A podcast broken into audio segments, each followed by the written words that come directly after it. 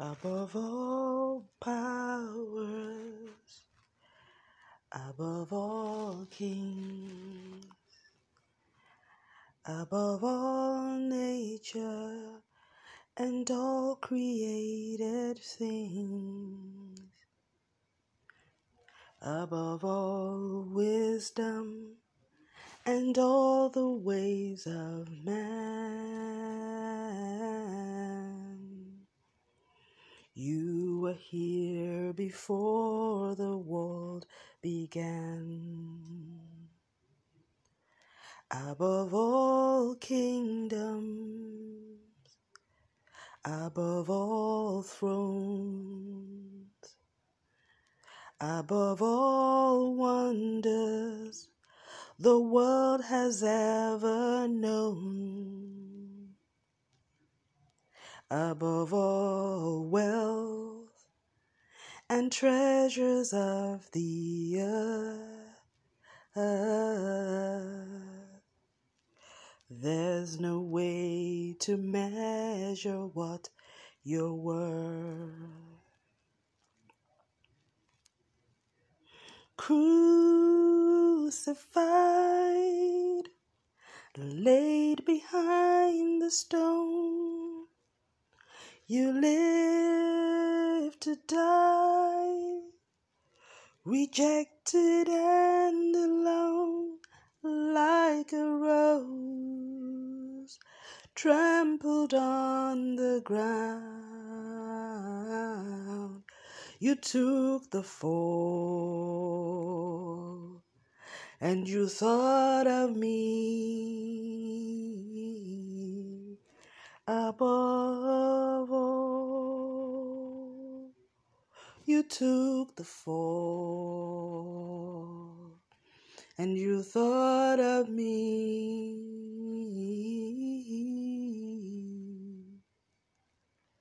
above all.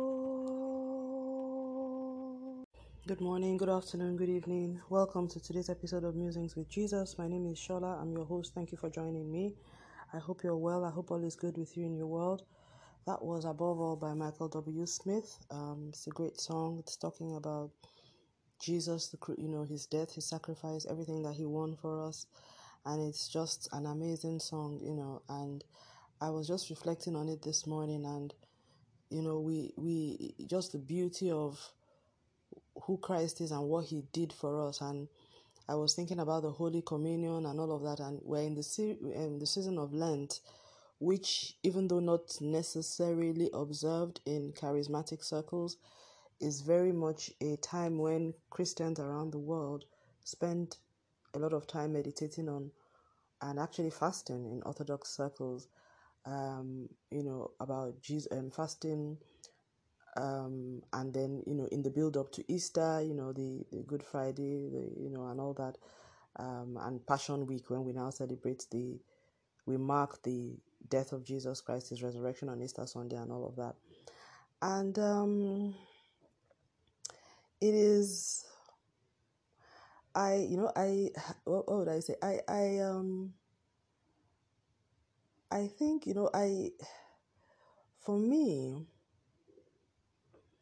I, I, going through that song, I think it's a very spiritual song because it starts off by talking about who God is, who Jesus, the Jesus that came to die for us, who He is. And I think as a believer, I need to continue to meditate on who Jesus is because I think sometimes I mean, this way, these days, people even use Jesus like a swear word. There's a way the name Jesus has been so commonized, it's so colloquial that we do not. It is easy to not think of of His name and Him with the power and the reverence that He deserves.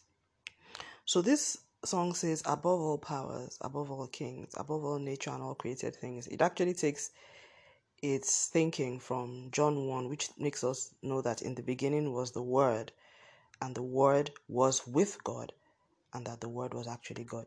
In fact, whenever I, I meditate or muse or reflect on John 1, my mind really just can't cope because I'm like, the word was God. I mean, like Jesus was God, so God came down in flesh, you know, it's just, I think, it's beyond belief.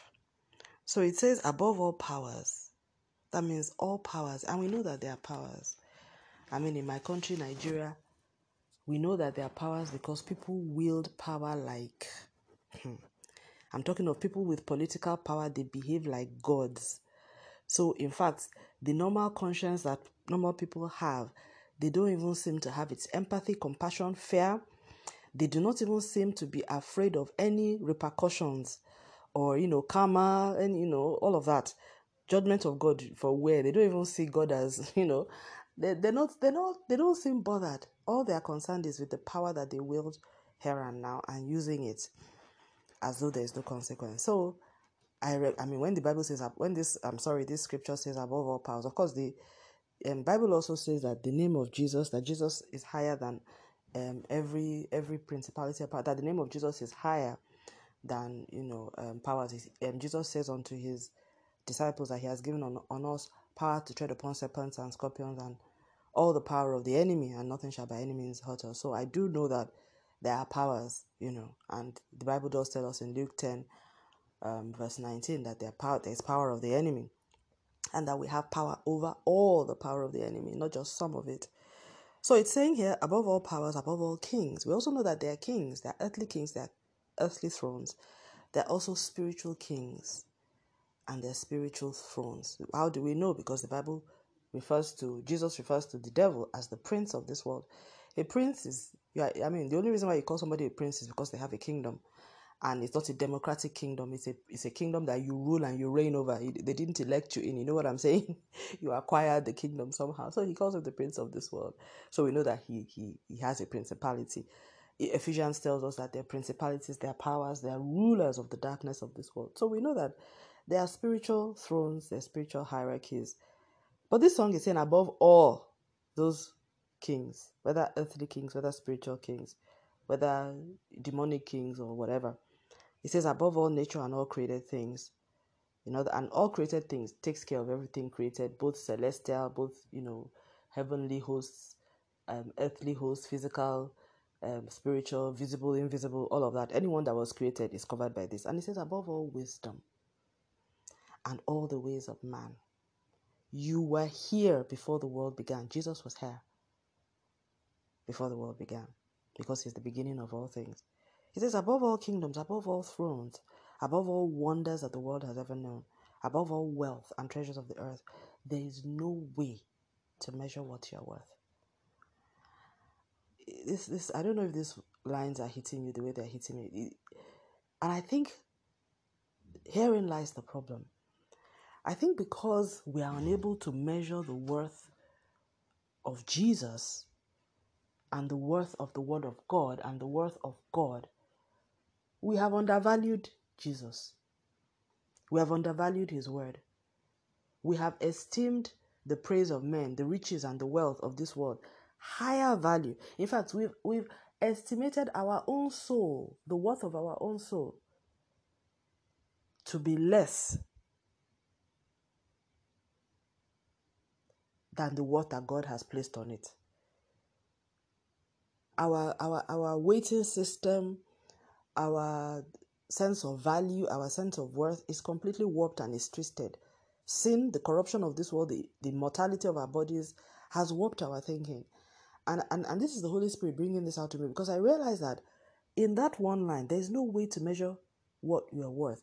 Therein lies, I think, the error of judgment that I see in the way we practice our Christianity, Christianity because we it's like we lack the the the parameters or the intellectual or the spiritual framework in which to evaluate or estimate the worth of righteousness, of holiness, of God. So we, we, we esteem natural things. And that's why we find ourselves, you know, you know, it's a bit just eh, we esteem natural and physical blessings as being of great value. In fact, we use that as an estimation of God's presence in our lives.